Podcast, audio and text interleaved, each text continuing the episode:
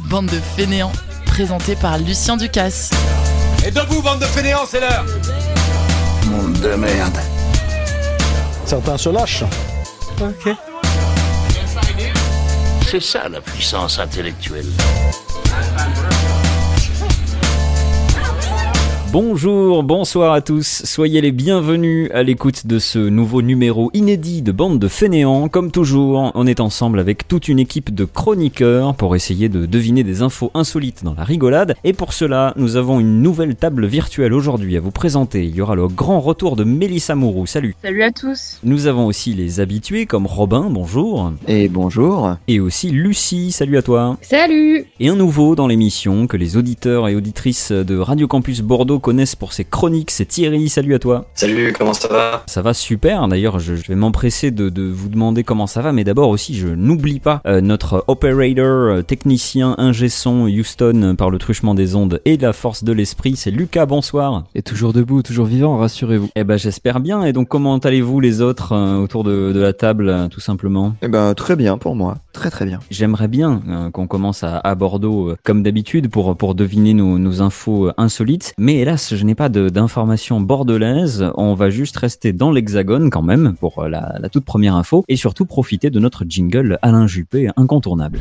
Bande de fainéants. Je suis pas bordelaise. Ah bon, personne n'est parfait. hein. Alors oui, donc à Bordeaux euh, comme ailleurs, au mois d'avril dernier, euh, la maison d'édition Gallimard a tiré la sonnette d'alarme. Pourquoi donc à votre avis? Est-ce que vous avez entendu parler de ça? Je pense que c'est c'est passé pas mal dans la presse. Parce qu'il n'y a plus de petits libraires indépendants. Alors euh, non non du tout. C'est quand même assez lié au, au contexte actuel. Ils ont fait une annonce un peu. euh, D'autres euh, maisons d'édition l'avaient fait même euh, il y a presque un an. Est-ce que c'est pour une raison matérielle? Genre par exemple, il Oui. n'y a plus de papier.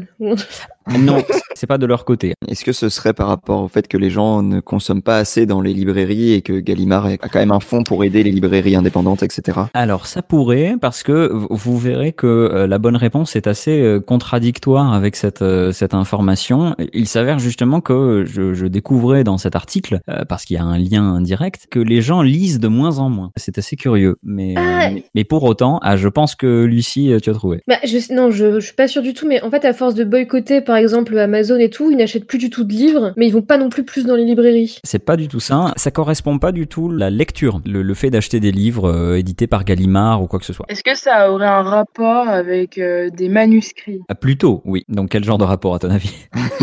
Euh, Je sais pas. Donc on a, on a dit que oui, les Français lisent de moins en moins. C'est ça. Est-ce que ça met Gallimard en, en difficulté? Le fait qu'ils lisent de moins en moins peut-être, après c'est Gallimard, donc je ne pense pas, euh, ça doit mettre plus en, en difficulté les, les petits libraires et des choses comme ça comme évoquait euh, Lucas tout à l'heure. Du coup, c'est euh, il y a une situation inverse qui a lieu. On lit de moins en moins, mais Euh, On écrit de les- plus en les plus. Français écrivent plus. Ah voilà. c'est ça. Bonne réponse de, de Mélissa et Robin. Ils écrivent de plus en plus et donc alors euh, bonne réponse presque. À votre avis, qu'est-ce qu'ils ont fait la maison d'édition Gallimard euh, le, pendant le, le mois d'avril? C'était sur leur compte Twitter. Ils ont demandé aux gens d'arrêter d'envoyer des manuscrits parce qu'ils n'ont pas le temps de tous les lire? Exactement. Et parce que parce qu'avec le confinement, euh, tout le monde s'est mis à écrire, à raconter sa vie dans des bouquins. Et ça a commencé l'année dernière avec le premier confinement où euh, le, le nombre de manuscrits a, a explosé, notamment chez chez Seuil. Et là, bah, c'est Gallimard qui au mois d'avril a fait un tweet assez violent d'ailleurs. Alors vous allez voir, c'est vraiment une maison d'édition qui parle. Vous allez vite vous en rendre compte. Compte tenu des circonstances exceptionnelles, nous vous demandons de sursoir à l'envoi des manuscrits. Prenez soin de vous toujours et bonne lecture C'est très mignon. l'ut- l'utilisation du mot sursoir déjà ouais, histoire de Sursoir, ça de- fait ouais. des années que je l'avais pas entendu. oui, bah, moi je crois que c'était quasiment la première fois. C'est histoire de, de bien bien faire comprendre euh, aussi à peut-être la, la moitié des envois de manuscrits qui savent pas écrire.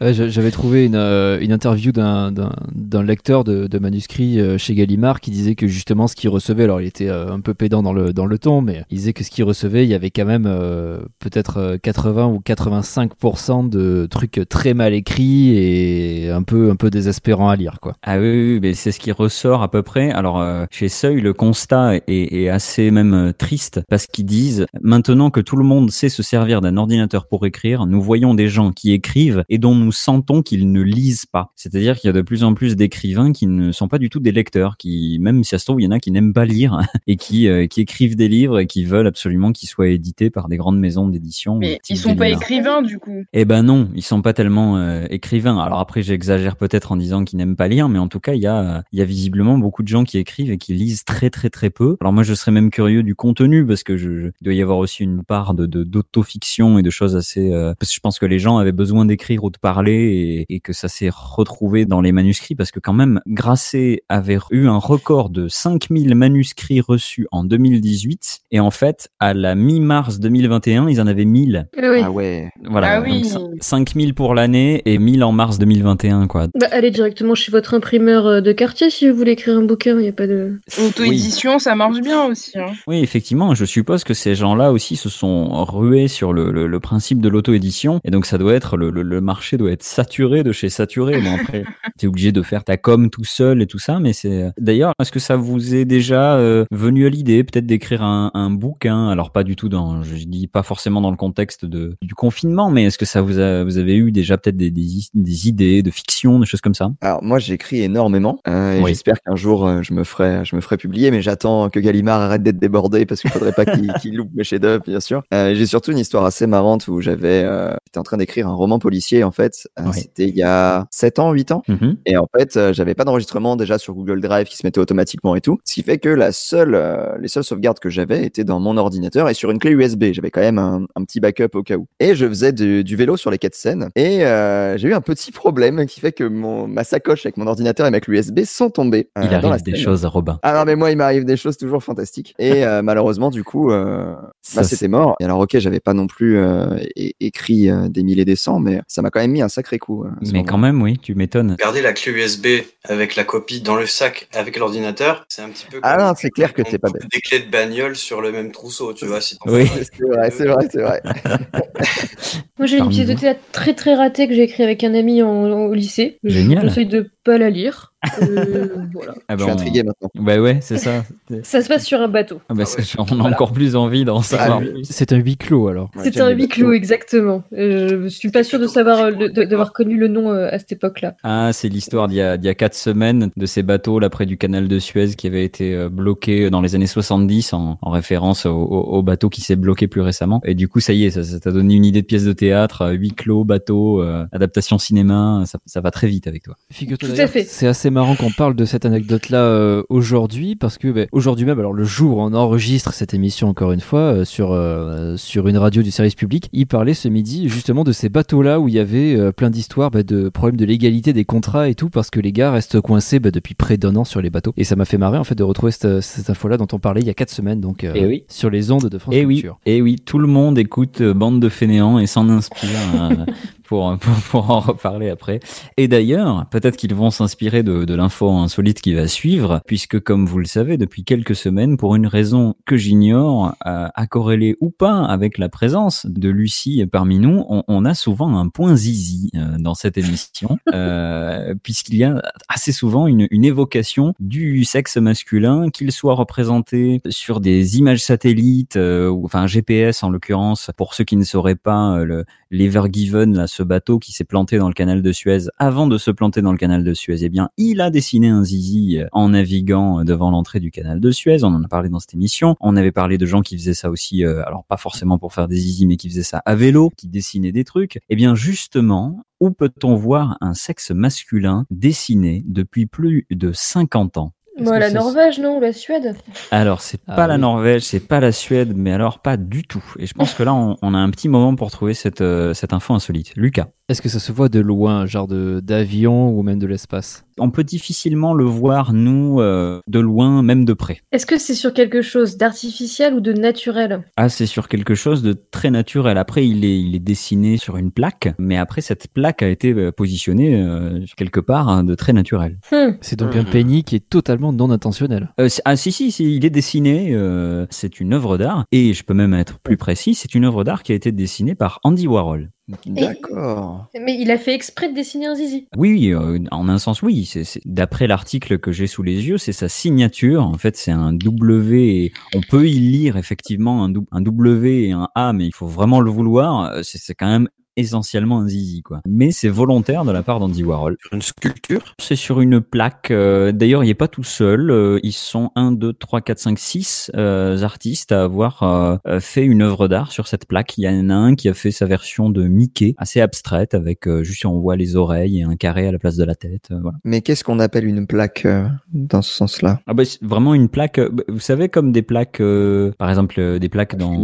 Oui, par exemple, ou alors une plaque euh, sur un monument, tu vois, euh, devant un monument, tu mets une plaque, euh, il peut y avoir des dessins dessus, des trucs comme ça. Est-ce que c'était dans une capsule temporelle Alors, une capsule temporelle, euh, non, mais ça a peut-être été installé dans une capsule, oui, ça c'est possible. Capsule envoyée dans l'espace. Tout à fait. Et donc, Ah, c'est là où je, où je me permets... Ok, ok, ok. Est-ce que c'est pas dans le truc qui a été envoyé dans l'espace avec l'espèce de vieux gribouillis qui était censé représenter les êtres humains, mais qu'en fait c'est absolument incompréhensible sauf Mm. si on est euh, humain? Non, c'est encore mieux que ça, puisqu'on se Ah. rapproche beaucoup, beaucoup de la bonne réponse. Tu as, tu as quasiment la bonne réponse, seulement c'est pas du tout ni la sonde pionnière, ni quoi que ce soit. C'est quelque chose qui est même arrivé à destination, je vous aide en disant ça. Quelque chose que j'ignorais euh, totalement. À votre avis, donc je vous rappelle la question, où peut-on voir aujourd'hui, comme euh, depuis Sur la longtemps Sur la Lune, oui, bonne réponse. En fait, euh, donc le, vous n'êtes pas sans savoir que, euh, alors c'est, oui, c'est il y a quasiment 50 ans parce que je sais pas quand est-ce que c'était Apollo 12, euh, mais c'était pas, c'était pas si longtemps après euh, 1969 et Apollo 11. Ils ont emporté avec eux un morceau de céramique de 1,4 cm de long sur 1,9 cm de large, qui est donc cette petite plaque sur laquelle on peut voir des dessins donc de euh, d'Andy Warhol, de Robert Rauschenberg, David Novros et John Chamberlain entre autres. Et donc ben, Andy Warhol, il a fait sa signature, ce qu'il dit être sa signature, et qui est en fait vraiment littéralement un zizi. Et donc on peut euh, voir un, un zizi sur la Lune. Euh, alors sachez que cette plaque, elle est sur la Lune et elle est aussi au MoMA. On peut quand même la voir sur Terre, mais on peut pas voir celle qui est sur la Lune, hein, évidemment. Elle a été faite en double, et c'est que je trouve ça assez dingue puisqu'il y a véritablement, c'était le projet d'ailleurs, un musée sur la Lune, parce que cette plaque de céramique est un musée à lui tout seul, dans le sens où c'est une collection d'œuvres, et vous pouvez donc euh, observer ce musée sur la Lune. Et c'était d'ailleurs totalement euh,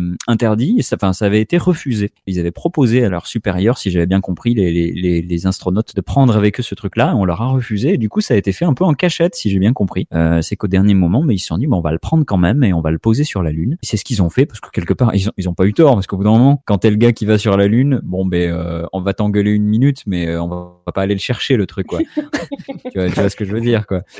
Non, on le ramène à la, à la maison. Donc, Allez, on euh, fait une expédition Apollo 13 pour aller les récupérer. Voilà. Donc du coup, c'est la meilleure idée au, au monde. Donc je mettrai sur la page bande de fainéants. euh, Vous, vous n'aurez qu'à me dire si vous trouvez plus qu'on y voit la, la signature de d'Andy Warhol ou un Zizi. euh, mais je, je, je vous garantis que c'est quand même assez flagrant. Et en tout cas, je trouve que c'est une, une idée assez sympa. Je sais pas ce que vous en pensez autour de la table. Non pas spécialement le zizi, mais, mais au moins le, le musée, quoi. Ouais, je trouve ça chaud quand même que les deux seuls trucs qu'on ait réussi à amener sur la Lune, c'est un drapeau américain, un zizi, quoi. C'est un peu, c'est un peu triste. Ouais. Tous ces millions Ça juste pour ça. représente bien le 20 e siècle, hein, finalement. Ben en vrai, ouais.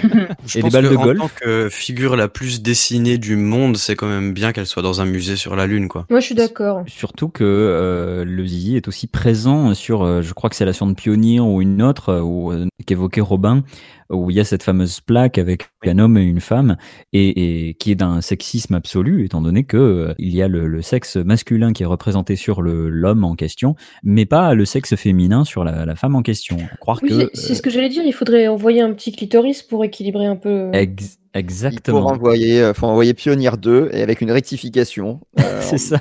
Ça serait super. Parce qu'en en plus, la femme, elle est un petit peu derrière. Tu sais, c'est- l'homme qui ça. dit bonjour. Ouais, ouais, ouais. Et la femme derrière, genre, les bras croisés.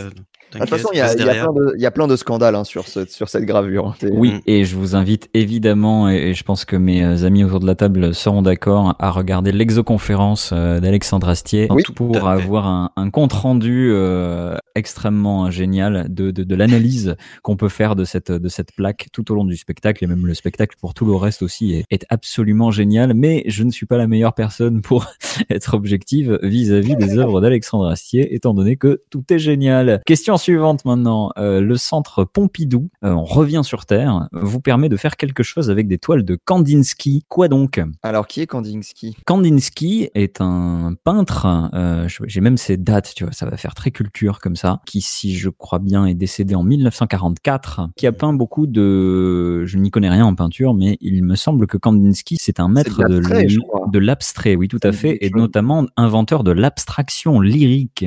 Il avait un prénom cool, Vassili. Euh, Oui, voilà, Vassili voilà, Kandinsky. très bien, euh, c'est tout, ce que- c'est tout pour moi. Bonne réponse, euh, Robin. Seulement, c'est pas question pour un champion. Euh, et donc, euh, qu'est-ce que le, le centre Pompidou vous permet de faire encore aujourd'hui, je pense, euh, avec des toiles de Kandinsky Ça se passe sur Internet. J'ai une super idée. Laissons un peu les autres d'abord euh, proposer et, euh, je reviens vers toi dans un instant. T'as pas parlé de trucs genre lyrique ou un truc comme ça avec le. Il y a deux secondes là sur les sur l'étoile Oui, La- effectivement. C'est pas une sorte d'opéra avec l'étoile, une mise en scène. Non, comme alors tu te rapproches, euh, tu te rapproches euh, quand même un, un peu. Est-ce que les autres vous auriez une, une idée, Thierry? On peut les animer euh, avec une IA. Il fait un peu ça. Il y a effectivement une intelligence artificielle, il y a une petite animation qui va avec, mais c'est pas le principal. Ah, du coup, ça irait pas dans ce sens-là, mais en gros, c'était un peu euh, n'importe qui peut décider sa toile et ça rentre dans le jeu. Est-ce que c'est Kandinsky ou Madame Michu, par exemple? Et, euh, Ce serait génial. Et en même temps extrêmement dur pour, pour beaucoup de monde. De, ce, serait, ce serait un naufrage de, sur, de, de l'art de, d'en venir à ça. Parce que vous vous rendrez compte que les personnes ne comprend euh, l'art abstrait. Non, non. Mais euh, donc on se rapprochait plus entre, entre Thierry et, et Lucas. Du coup, c'est c'est pas animé, mais c'est quand même interactif. Oui, tout à fait. C'est interactif, c'est-à-dire il y a notamment une grosse toile de, de Kandinsky sur laquelle tu peux interagir, mais c'est pas ça le, avec du son. Ouais. Donc qu'est-ce qui se passe à ton avis? Peut-être qu'on peut, je sais pas, ils ont fait un sorte de, de spectacle qu'on peut écouter avec l'étoile? Eh ben, il y a suffisamment d'informations pour moi pour valider la, la bonne réponse. En fait, ça va même un poil plus loin, étant donné qu'il s'agit encore une fois de synesthésie dont on a parlé quelques fois dans cette Avec euh, les couleurs, alors. Dans cette La émission. musique, c'est une IA qui compose la musique en fonction de, de la couleur et des formes sur l'étoile. Il n'y a pas tellement d'intelligence artificielle pour composer la musique, c'est-à-dire que c'est plutôt un, un artiste qui est un spécialiste de Kandinsky et qui est très branché musique aussi, notamment musique électronique. Je pense que ça va te parler, ça Thierry, puisqu'il a repris en fait la, toile de, Kandinsky et il a associé les couleurs à des sons et surtout à des instruments, mais pas euh, par rapport à ses goûts perso, euh, par rapport au goût de Kandinsky lui-même, qui était donc synesthésique et qui, quand il dessinait, avait même euh, expliqué dans ses, dans ses, voilà, dans ses mémoires, dans des choses qu'il a écrites, il expliquait ce que certaines couleurs le- lui, évoquaient. Donc le bleu, il y avait des tonalités de jazz avec un peu des trompettes très légères, des choses comme ça. Euh, le rouge, c'était autre chose. Les traits, alors il y a, y a un mélange aussi, comme le disait Mélissa, c'est essentiellement la couleur. Par contre, il y a aussi des doses de couleurs, c'est-à-dire quand c'est des petits traits, c'est quelque chose de rythmé. Quand c'est des gros aplats de couleurs, c'est des ambiances musicales, des, des choses un petit peu plus plates, un peu plus euh, des ambiances, des choses comme ça. Et donc je, je vous donnerai, je mettrai le, le lien sur la page euh, Facebook Bande de Fainéants. C'est assez génial. C'est presque sous forme de, de logiciel, quoi. hein. C'est directement sur le site internet. Vous cliquez un peu où vous voulez sur la sur la toile et euh, même selon votre humeur du jour, il y a, tout un petit truc à, remplir. Euh, vous pouvez du coup personnaliser un peu votre expérience musicale et en fait entendre ce que probablement Kandinsky entendait dans sa tête quand il a peint et quand il regardait le tableau. Euh, ça vous permet. Et donc c'est pour ça quand je parle souvent de synesthésie, je parle du fait que c'est quelque chose qui ne concerne pas tout le monde et que du coup c'est pas forcément évident. Euh, Il y a des gens qui associent des sons euh, à des images et à des couleurs en l'occurrence, mais pour quelqu'un qui ne le fait pas du tout, bah, c'est difficile à, à imaginer. Et ce que je trouve assez génial du coup, bah, c'est que là, euh, pour une fois, bah, n'importe qui peut comprendre parce que euh, quand vous cliquez sur la couleur, ça vous donne un peu une idée et ça marche apparemment. Enfin, pour beaucoup de synesthésie, qui c'est assez cohérent, paraît-il. Alors je ne sais pas si on a des, des synesthésiques autour de la table, peut-être. Oui. Tu me diras euh, ce que tu ce que tu as pensé de de ce tableau de Kandinsky et de, des sons qui y sont attribués parce que voilà, ça je suis très Ouais, curieux. j'irai faire un tour. Est-ce que tu peux nous expliquer, toi, de ton côté, comment tu ressens les choses par rapport à entre couleur et, et- et musique Bah alors moi je suis synesthésique mais pas par rapport à la musique malheureusement. Ah. Donc moi c'est plutôt euh, les lettres en fait. Ah oui. Et certains mots, certains concepts. euh, du coup ça m'aide à, à mieux retenir, j'ai une bonne mémoire. Mais j'ai pas la synesthésie associée euh, à la musique. Toi, Robin, tu n'es pas synesthésique. Par contre, euh, tu, tu aimes bien euh, jouer à des jeux vidéo en, en les euh, optimisant de manière à ne n'utiliser que la même couleur euh, du début à la fin. ouais. Et, et tu en fais même même euh, une série qui, qui dont j'espère que tu l'as peut-être fini depuis euh, à l'heure où cette émission est, est publiée, mais euh, du jeu Pokémon où tu joues que avec des Pokémon bleus, c'est ça? Tout à fait, ouais. Euh, je choisis de, de jouer qu'avec la couleur que je vois. Et du coup, c'est très cool. Ça apporte un petit peu de challenge et de, et de piquant. Et c'est aussi une, une façon de faire de l'art, je pense. Voilà. Oui, tout à fait. Ça fait c'est un jeu de Pokémon très très artistique que je vous conseille en tout cas, euh, chers amis fainéants. La seule couleur que tu vois, Robin, mais donc toutes les couleurs, on... comment ça se passe je, comprends pas. Nous allons faire le point de présentation de notre euh, achromatope que les, les fainéants de, habitués de l'émission commencent, je pense, à, à connaître, mon cher Robin. Tout à fait. En fait, je suis euh, achromatopsique, c'est-à-dire que tu vois, tu as les gens qui sont daltoniens et qui ont un des trois cônes des yeux qui ne fonctionne pas. Moi, j'en ai deux. Et le seul cône qui fonctionne étant le cône bleu, euh, ma vision du monde ne se fait que à travers ce, ce cône bleu et les réflexions de lumière qui se font à travers ce cristallin ou je sais pas trop quoi. Donc, je vois en bleu et tout est variante de bleu. Donc, moi, ce que je vais voir, par exemple, ce que toi, tu vas voir jaune, euh, si tu le voyais avec mes yeux, ce serait du bleu clair. Voilà. D'accord. Mais donc tous les Pokémon sont bleus Oui, mais moi, du coup, je me fais aider par mon chat en disant aux gens, hey, Ah, est-ce que ça c'est bleu ou pas. Voilà. Voilà. Et donc on a découvert que Ratatak était violet, par exemple. Oui, c'était c'était terrible pour moi d'apprendre que plein de trucs n'étaient pas bleus, mais euh, voilà. Et donc, et comment s'appelle ta chaîne Twitch d'ailleurs, comme ça, euh, on en Alors profite? Blurry DR, donc Blurry comme flou en anglais, B-L-U-R-R-Y, et DR en majuscule, comme deux rôles, comme un jeu de rôle. Voilà. comme ça, si vous appréciez déjà la voix euh, douce de notre cher ami Robin, bah, vous l'apprécierez encore plus dans ses, dans ses lives Twitch. Bande de fainéants. Oubliez pas, même nous on n'a pas tout compris. Depuis les années 2010, qu'est-ce qui constitue l'une des plus grosses menaces pour les centrales nucléaires, à votre avis? Alors j'allais dire la montée des eaux, mais ça, ça, ça concerne peut-être que Fukushima. Alors, ben, c'est fou parce qu'en fait, déjà, tu vas, tu vas faciliter un peu le, le travail de tout le monde, étant donné que tu, tu, tu te rapproches quelque part. C'est pas l'eau, mais, mais c'est très lié à l'eau. Ah mince, j'allais dire les avions. Et non, c'est pas les, c'est pas les avions. Mais ça se passe dans l'eau, effectivement. Les Est-ce que c'est requins. C'est pas les requins, Lucie est-ce que c'est une histoire de stockage? C'est-à-dire? Bah de stocker Ah. les déchets euh, parce que il me semble qu'ils stockent les déchets nucléaires dans l'eau d'abord avant de les enterrer sous terre. C'est possible. Alors ça, je n'en sais pas plus, mais effectivement, non, c'est pas, c'est pas lié à du stockage. Je, je, je te posais quand même la question parce qu'il y a un- le problème, c'est qu'il y a quelque chose, non pas qui se stocke, mais qui se, qui s'accumule un peu. Bah du coup dans l'eau qui sert à ça, je suppose qu'elle devient radioactive et pendant hyper longtemps. Ouais, mais en l'occurrence, le problème ne vient pas du nucléaire. C'est plutôt un problème qui touche les, les centrales nucléaires. Donc c'est pas des questions de déchets ou de, ou de choses nucléaires. C'est pas l'eau de refroidissement? Ça se passe dans les circuits de refroidissement, justement, le, le, le problème, puisque c'est là qu'on se retrouve avec de l'eau. Tu rigolais sûrement, mais tu te rapproches avec les, les requins. C'est pas des requins, mais c'est vraiment, on se rapproche de plus en plus. Il y a des bestioles qui, dans les, dans le circuit de refroidissement, qui Exactement. Quelles sont-elles à votre avis? Des bestioles qui, qui, du coup, sont nées à l'intérieur de, des bassins ou? Euh, non, non, non, non. Alors, je, ne- je ne sais pas. En tout cas, c'est des, des organismes qu'on trouve de plus en plus. Mais des microalgues? C'est pas des microalgues. Euh, Microbactéries?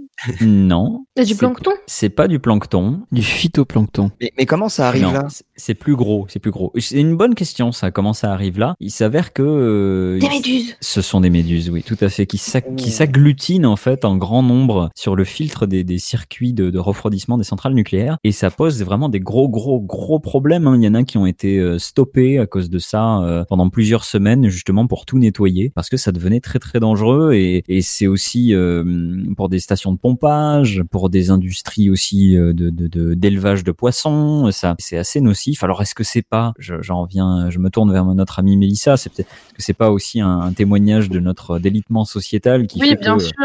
voilà, Ah, mais les méduses dans les réacteurs nucléaires, c'est l'allégorie même du capitalisme. c'est ça, c'est-à-dire qu'en fait, c'est la, la nature qui nous rappelle que qu'on est quand même chez elle et qu'on fait peut-être un peu les, les foufous avec euh, avec avec ces choses-là. C'est et la que, décadence euh, occidentale. Tout à fait. Et, euh, Exactement. je vous propose de continuer encore plus loin dans la décadence occidentale. Aïe, aïe, aïe. et pas que en Occident, puisque je vous demande où est-ce qu'on peut voir aussi bien le Sphinx de Gizeh, le village autrichien de Hallstatt, le Tower Bridge de Londres, le Mont Rushmore, la Tour de Pise ou encore un quartier de Florence, et c'est même pas tout encore. Où est-ce qu'on peut voir tout ça? Dans mon Sur petit Google. porte-clés. Ah, t'as un porte-clés de tout ce que je viens de dire là? Non, il y a surtout des fils nus sur mes petits porte-clés, mais tu sais ceux où tu regardes à l'intérieur et que tu, tu peux faire bouger une espèce de disque Ah. qui change les images. Oui, tout à fait. Ça peut exister, mais bon. Pas. Non, mais là, non, non, c'est vraiment, on peut les voir euh, quasiment pour la plupart. Alors, pas pour tous. On peut les voir quasiment en taille réelle. Est-ce que c'est pas à Hmm. Las Vegas Ah. C'est pas à Las Vegas. En Chine. C'est en Chine. Qui a dit ça? C'est toi, Mélissa? Oui. Eh ben, c'est une très bonne réponse, puisque c'est en Chine, dans un seul pays. On peut voir ça, mais en- et encore plein, plein. Là, je vous en ai passé des dizaines. Il y a évidemment aussi euh, la Tour Eiffel, il y a un village français, un quartier français, il y a des châteaux français. Euh, et donc, il y a une réplique euh, euh, taille réelle. Je crois qu'il est un, plus, un tout petit peu plus petit du Sphinx à un endroit. Il y a un autre endroit où il y a vraiment copié-collé le village autrichien de Hallstatt, du fait d'un jumelage ou je ne sais quoi. Il y a un immense Tower Bridge de Londres, vous savez, celui vraiment avec les, les deux tours euh, hyper illuminées et tout ça. Et ben, c'est c'est le même. Le Mont Rochemort, il est tout petit. Il y a aussi la Maison Blanche. Il y a carrément une sorte de parc d'attractions où il y a plein de petits, de petits monuments miniatures comme ça. Et je trouvais ça assez dingue. C'est vraiment le, le- la, la- Ils copient la- tout, ces Chinois. C'est ça. C'est la C'est folie de tourisme. l'appropriation hein. C'est pour faire du tourisme, euh, tu vois, euh, international, mais en Chine. Ouais, mais bon, mais ça m'étonne pas parce que je pense comme en Chine, ils ont euh, le crédit social euh, et qu'ils ont des conditions hyper strictes pour voyager. En fait, ils veulent pas que les Chinois euh, voyagent, donc ils amènent euh, l'étranger chez eux. Ils veulent pas qu'ils sortent et donc du coup ils leur proposent, ils leur disent voilà euh, regardez vous avez vous avez Paris là. Alors notamment c'est des lieux qui marchent beaucoup pour les mariages parce que du coup bah, quand tu te maries tu vas faire des photos dans le petit village autrichien etc. Alors c'est rigolo parce que il y a un côté un peu fast-food du lieu touristique parce que euh, en plein milieu du village de Hallstatt bon on a un petit peu oublié l'Autriche et ils ont mis une cabine téléphonique rouge euh, typiquement londonienne euh, donc si vous avez ça au milieu de maisons et des colombages c'est très très curieux et dans le même genre il y a un promoteur immobilier turc qui a eu une drôle d'idée je sais pas si vous avez entendu parler de ça qui n'a pas vraiment réussi à se concrétiser puisqu'il a décidé de construire une grande résidence dont les maisons ont pour modèle quelque chose que vous connaissez tous évidemment. Quoi donc à votre avis? Versailles. alors, tu, tu te rapproches beaucoup, c'est pas Versailles, c'est pas un, un monument en particulier, plutôt un, un type de bâtiment assez simple, mais typiquement, euh, je veux dire, à la mode française. Hôtel particulier. Alors, c'est presque ça, c'est un peu, on est, on est entre l'hôtel particulier et Versailles. Le palais Vivienne. Non, non, c'est c'est pas un lieu précis. Hein. Un estaminet. auberge. Alors, c'est pas une bonne auberge, euh, Lucie? Ah, j'avais dit estaminet, mais ça rejoint un Non peu. plus. Plus simplement, c'est c'est un truc vraiment, on en trouve partout en France euh, dans Des des, PMU. zones- L'idée incroyable. Ce que je trouve génial, c'est que vraiment entre l'hôtel particulier et Versailles, il y a le PMU, quoi. Vraiment en termes de standing. Ça aurait été, je viens de me faire une image parce que moi je sais à quoi ça ressemble. Et du coup je remplace les lieux tels qu'ils sont par des PMU et c'est encore plus terrifiant parce que je vous préviens, là aussi je mettrai des, photos sur le site, c'est absolument terrifiant parce que c'est un promoteur immobilier et donc c'est une série d'habitations qui ont toutes le même modèle. Donc elles sont copiées-collées et elles sont sur le modèle de Château L'Élysée? Eh ben des châteaux, oui, tout simplement. Des châteaux. Des, simplement, ok, ouais. des châteaux à la française. Et alors en fait, comme c'est des toutes petites maisons, c'est pas des gros châteaux. Vous imaginez un peu les maisons à la, vous savez comme ces maisons à San Francisco, souvent qu'on voit dans les films et tout ça. C'est vraiment la petite maison simple avec deux fenêtres, une porte et une fenêtre à côté. Vous, vous imaginez ça sous forme de château, vraiment avec les pierres et tout ça. Et à côté une tourelle. Et donc vous imaginez ça multiplié par euh, 500 à peu près. Je peux pas imaginer ça en fait. J'avais pensé au château et j'ai essayé d'imaginer ce que tu es en train de dire et mon cerveau il a dit non, ça, ça peut pas être ben, ça. voilà. tu vois. Essaye d'imaginer la, la maison des sœurs Halliwell dans C'est ça, c'est exactement ça. Il y en a eu jusqu'à 732 euh, parce que je crois que tout n'a pas été euh, construit et puis il y a un centre commercial. Donc environ 800 euh, châteaux multipliés euh, à l'identique et ce sont des villas de haut standing. Il y a quelques personnes à peine qui les ont achetées puisque la crise est passée par là et là ça a été un fiasco total. Euh, Le, le, le travaux ont été abandonnés. Donc c'est carrément un- même un cimetière immobilier. Donc c'est vraiment si vous êtes amateur d'urbex, c'est c'est l'endroit où il faut aller parce que c'est des kilomètres de châteaux euh,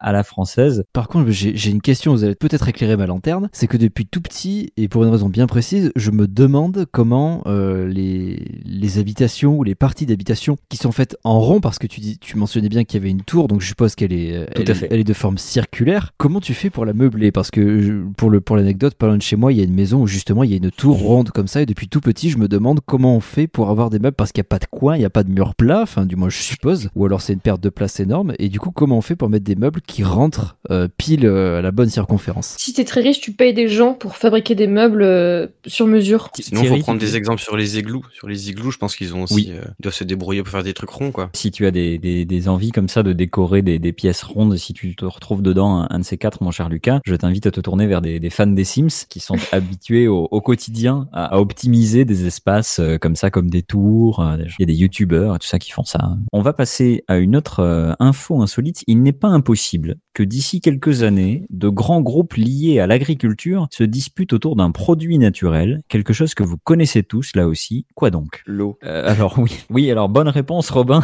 mais ça c'est pas insolite. La cire d'abeille. Alors c'est pas de la cire d'abeille, Mélissa? Euh, le cannabis.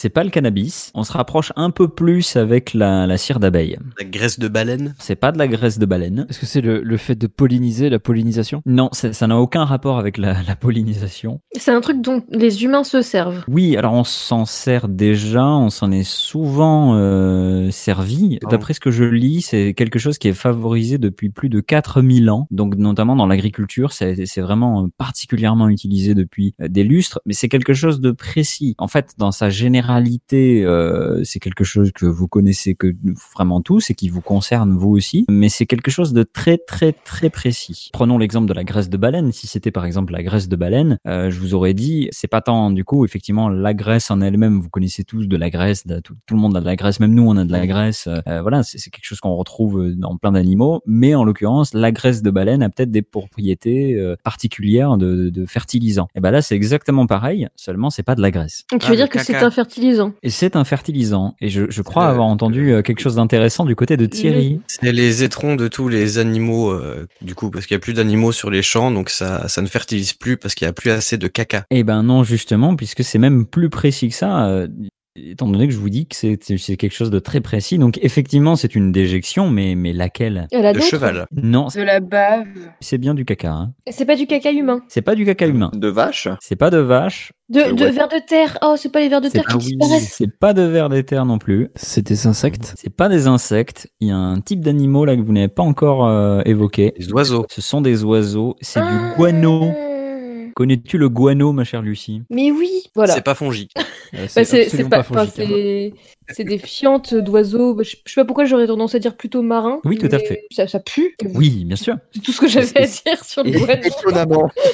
Mais merci, 20 sur 20 sur ta copie de, SVT. Euh, mais euh, oui, oui, le, le guano, peut-être que ça pue, mais en tout cas, c'est extrêmement fertilisant et ça vaut de l'or. C'est pour ça que c'est- c'est- c'est- ils vont s'en disputer de plus en plus, parce que c'est en train de devenir une denrée rare. Entre 1840 et 1880, le Pérou a exporté 11,5 millions de tonnes de guano. Mais aujourd'hui, eh ben, il y en a beaucoup moins on en retrouve notamment sur des îles. Il y a notamment des États-Unis qui possèdent des îles et qui y fait très très attention qu'elles ont euh, vraiment, c'est des îles où qui sont euh, jonchées de, de, de, de, de, de caca d'oiseaux parce, parce que c'est les seuls habitants du, du truc et donc euh, vraiment les rochers sont couverts de cette espèce de matière euh, fécale d'oiseaux tout simplement. Bon appétit à ceux qui nous écoutent en train de manger et, et il paraît que ça, ça marche beaucoup et après J'ai le j'ai un vague souvenir dans, un- au début d'un album de Tintin où il y a une histoire de guano Oui. qui tombe sur la tête du capitaine Haddock. Je sais plus lequel, mais ils, étaient- ils et sont dans un port. et C'est mon seul souvenir avec le guano. Il y a aussi un épisode de Doctor House où t'as un gars qui récupère le, le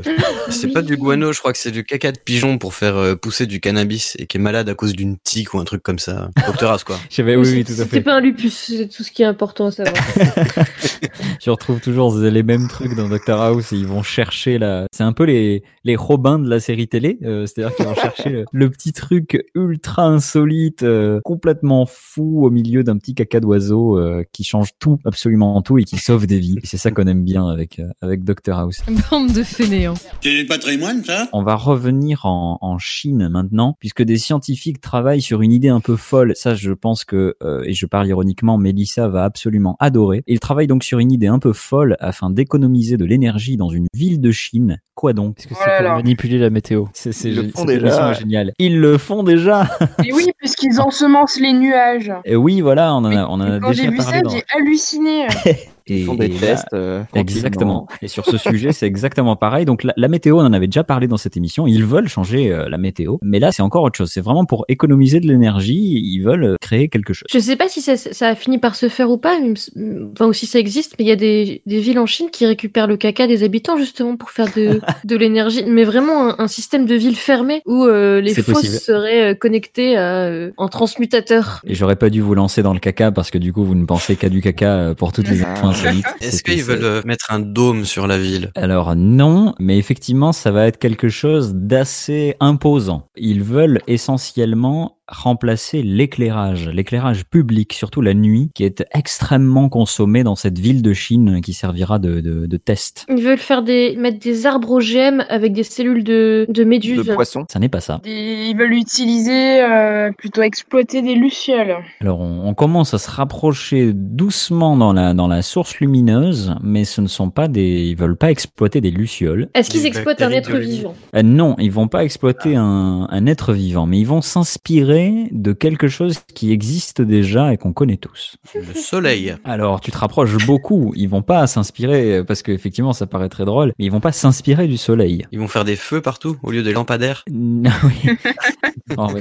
Des, des lampes à huile, et puis ils vont cramer des gens. Ils vont faire un, un- un panneau solaire géant. Non. Alors ça, c'est là aussi, où, mon Dieu, cette émission, il est vraiment temps que j'arrête de faire cette émission parce qu'elle va nous faire déprimer à mort parce que je suis obligé de te répondre que ça existe déjà et que c'est en fait, euh, il y a des gens qui veulent créer une espèce de hum, gros panneau solaire qui renvoie la lumière du soleil vers le soleil euh, pour que ce soit de la lumière du soleil qui n'est pas absorbée sur Terre et donc pour euh, ralentir le réchauffement climatique. Augmenter Non, mais flagons-nous tout de suite, hein, enfin. Ils partent du principe que c'est déjà foutu, donc il faut qu'on répare euh, les, les, les erreurs du passé en, en, en utilisant, un- c'est un peu mettre un pansement sur la Terre, quoi. Et donc euh, faire une espèce de grand truc qui renvoie les, la lumière du soleil. Mais on, on se rapproche beaucoup quand même avec, euh, avec ce qu'on recherche là. On s'inspire de quelque chose qui n'est pas le soleil, mais qui, qui, qui est assez proche. la Lune. alors oui, et donc Juste parce que c'est plus proche, voilà.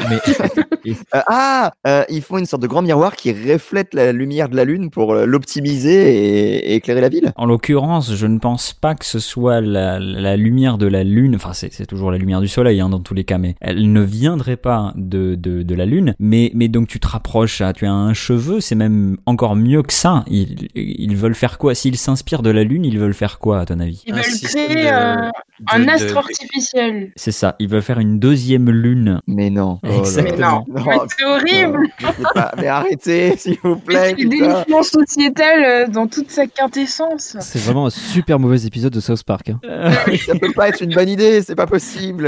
Oh là là. Alors, Et après, ils veulent qu'on fasse confiance à la science. Et ils nous sortent des trucs délirants comme ça. Enfin, c'est fou, quoi. C'est terrifiant. Accrochez-vous à vos sièges parce que justement le projet a été présenté et euh, toutes les conclusions scientifiques sont unanimes. Les, les conclusions euh, en fait de leurs pairs, c'est-à-dire des, des, des gens autour d'eux, sont unanimes pour dire que c'est une mauvaise idée parce que ça serait euh, extrêmement coûteux en énergie, que ça serait, que ça perturberait totalement la nature, les animaux, absolument tout euh, sur son passage. Mais ils veulent quand même continuer. Quand même- J'ai confiance aux Chinois. Ils vont y aller. Oh là là. La Chine, tu leur dis non, ils disent euh, bah t'es qui?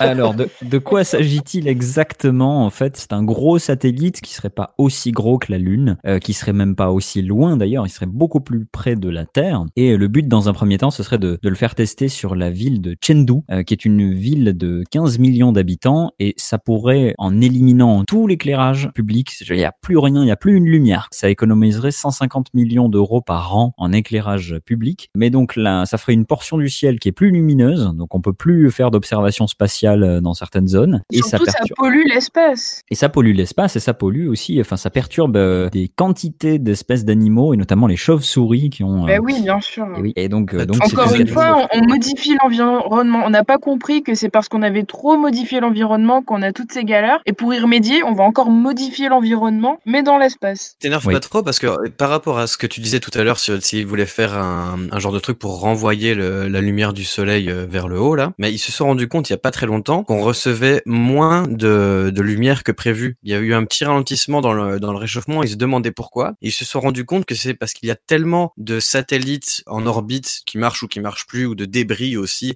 en orbite que il y a ça qui réfléchit le, le soleil déjà, tu tu vois. Ah, c'est Donc nos si on continue à faire des conneries, ça compense un peu les conneries qu'on a fait avant finalement. Ça, ça donne tellement des arguments à des mecs comme Trump qui sont là. Vous voyez, c'est pas si mal ce qu'on fait. hein Bon. Mais est-ce que c'est pas la fameuse main invisible du marché qui est en train de tout rééquilibrer? Ah, Elle est là. c'est ça. Elle On nous protège du soleil et tout. Elle est incroyable. Vous comprenez pourquoi je veux arrêter aussi bande de fainéants.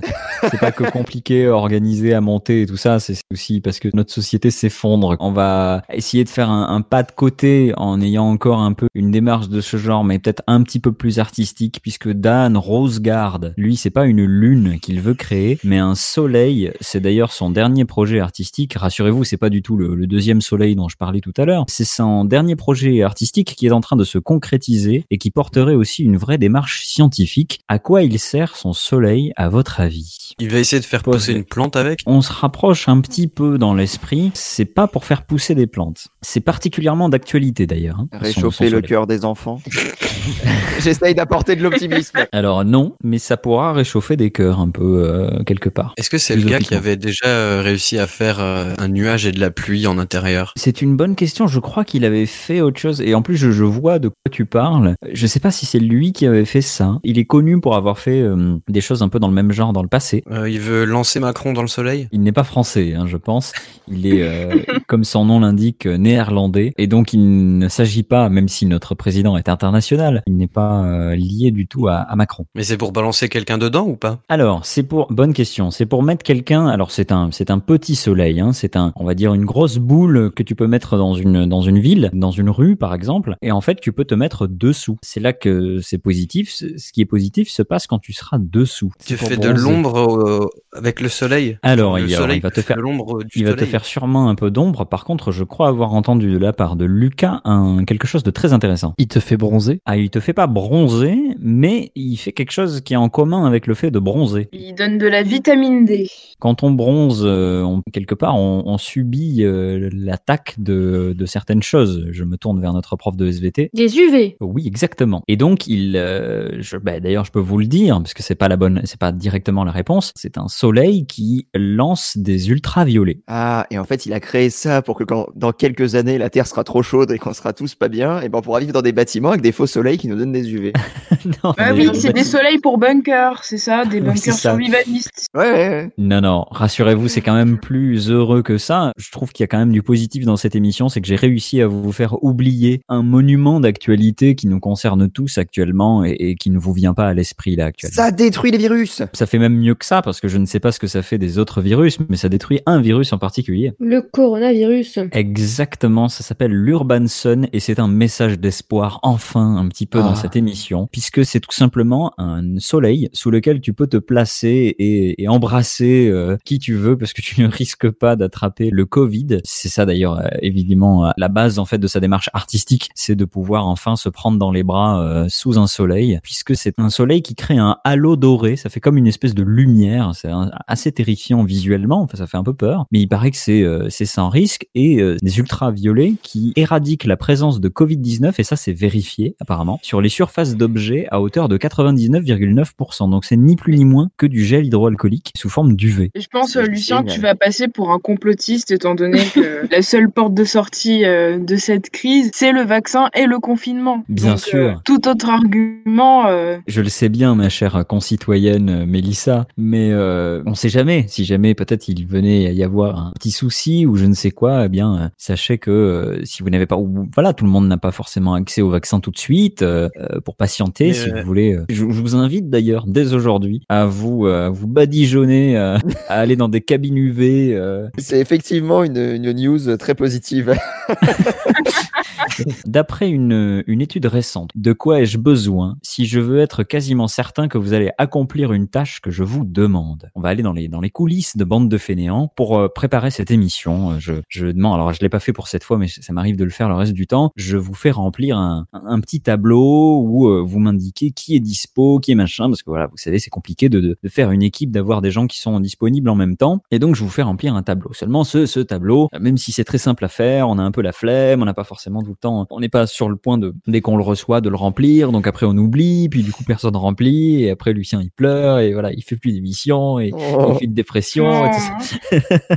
non, non. Et donc, du coup, il y a cette démarche où je vous demande de faire le truc et vous le faites, vous le faites pas. Et ben, il y a des scientifiques qui ont fait un test où, en gros, eux, c'était pas un tableau de dispo, c'était un, questionnaire. Et, euh, donc, ils ont envoyé un questionnaire à un groupe 1. Ils ont envoyé aussi un questionnaire, le même questionnaire, qui pour le coup, d'ailleurs, était très chiant et tout ça. Ils ont envoyé un groupe 1, un groupe 2 et un groupe 3. Et le groupe 3, il avait quelque chose de particulier euh, dans ce dans ce questionnaire. Et ben, ça a tout changé. Ça, dans le groupe 3, il y a 78% des participants qui ont renvoyé le questionnaire contre 48% et 36% dans les autres groupes. Donc, ça me donne des idées pour, euh, pour mes tableaux de, de dispo, mais euh, vous allez rire quand vous aurez la bonne réponse. Qu'est-ce qu'il y avait de si différent avec ce questionnaire, à votre avis? Les, les participants gagnaient quelque chose à remplir le questionnaire. Il y avait une récompense à la clé. Rien du tout. D'accord. Absolument rien du tout. Euh, ils leur ont dit, vous êtes pas cap.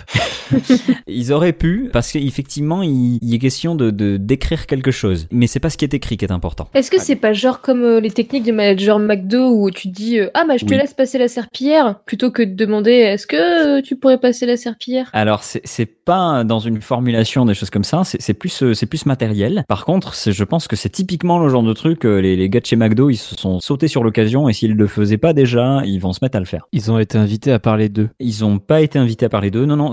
Alors je vous le dis, c'est un c'est un objet. C'est un petit truc qui a été rajouté sur le questionnaire. Un ruban. C'est pas un ruban. Ah non genre des t'as pas des smileys ou des Comme je vous dis, il y avait peut-être des smileys, des choses comme ça, mais le ce qui est écrit n'est pas n'est pas important. C'est vraiment l'objet. C'est comme le ruban. Avec, euh, ils le remplissaient avec des stickers, Alors on se rapproche doucement. C'est pas des stickers. Ça se colle effectivement. des gommettes. C'est pas des gommettes. C'est une information que j'ai vue sur euh, sur Arte dans la super émission euh, 28 minutes que je vous conseille d'ailleurs où il y a alors en fin d'émission souvent il y a il y a des petites chroniques insolites, euh, historiques et insolites et, et c'est assez génial. ça se colle ce ne sont pas Ouais. des autocollants est-ce que c'est est-ce que c'est dégueulasse? Alors non non non c'est- et c'est même c'est même autocollant. C'est comme euh, c'est comme les stickers. Un post-it Un post-it, bonne réponse, euh, mon cher Robin. Et en fait, il y a plusieurs études hein, qui ont été faites dans ce sens-là. Il paraît que c'est impressionnant. Si je vous donne un, un truc à faire, un, un questionnaire, un dossier ou un, un tableau de dispo qui serait imprimé, en l'occurrence, si je vous le donne tout seul et que je vous demande remplis ce truc-là, et ben vous allez avoir tendance, vous allez avoir tel pourcentage de gens qui vont pas le faire. Si je vous le donne et que dessus j'écris euh, merci de le compléter, euh, merci de compléter ce truc-là, ben il y a, il y a peut-être un tout petit peu plus de gens qui vont le faire, mais pas beaucoup. Et si je vous le donne et que dessus je mets un post-it avec écrit dessus euh, merci de remplir ce truc ou même un petit smiley ou un truc comme ça, et ben là vous allez beaucoup plus avoir envie de le faire parce que le post-it, on a cette image du post-it qui est, euh, euh, ben, c'est le truc qu'on met sur le frigo, c'est un truc qu'on va faire tout de suite quoi. C'est une tâche à la fois personnelle et aussi euh, rapide, c'est-à-dire qu'on on a envie qu'il disparaisse le post-it et il disparaît quand c'est fini. Voilà, les, les, les showrunners aussi ils utilisent des post-it pour euh, sur des tableaux, des trucs comme ça, ça fait un peu film, ça fait un peu et il, il paraît que ça, ça motive. Alors je sais pas Si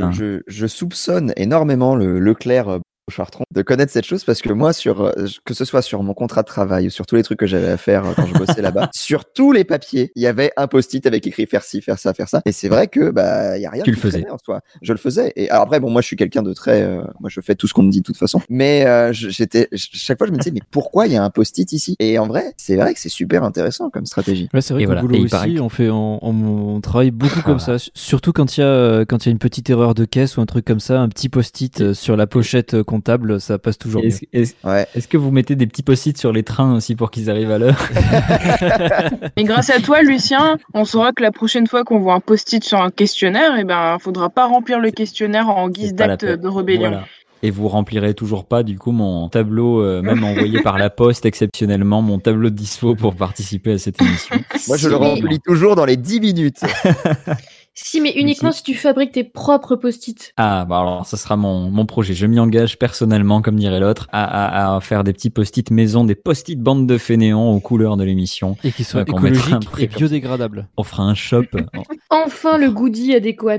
Voilà, les hoodies bande de fainéants et les petits post-it. Eh ben, c'est l'occasion pour moi de vous remercier en tout cas d'être venu et d'avoir euh, répondu à toutes ces, ces petites infos. On se retrouve dans deux semaines pour un nouvel épisode et puis d'ici là, euh, n'hésitez pas à nous retrouver en podcast sur absolument toutes les plateformes pour réécouter euh, d'autres épisodes. Euh, merci à tous d'être venus. Salut. À plus. Salut. Salut Et surtout, n'oubliez pas, faites des bains d'UV.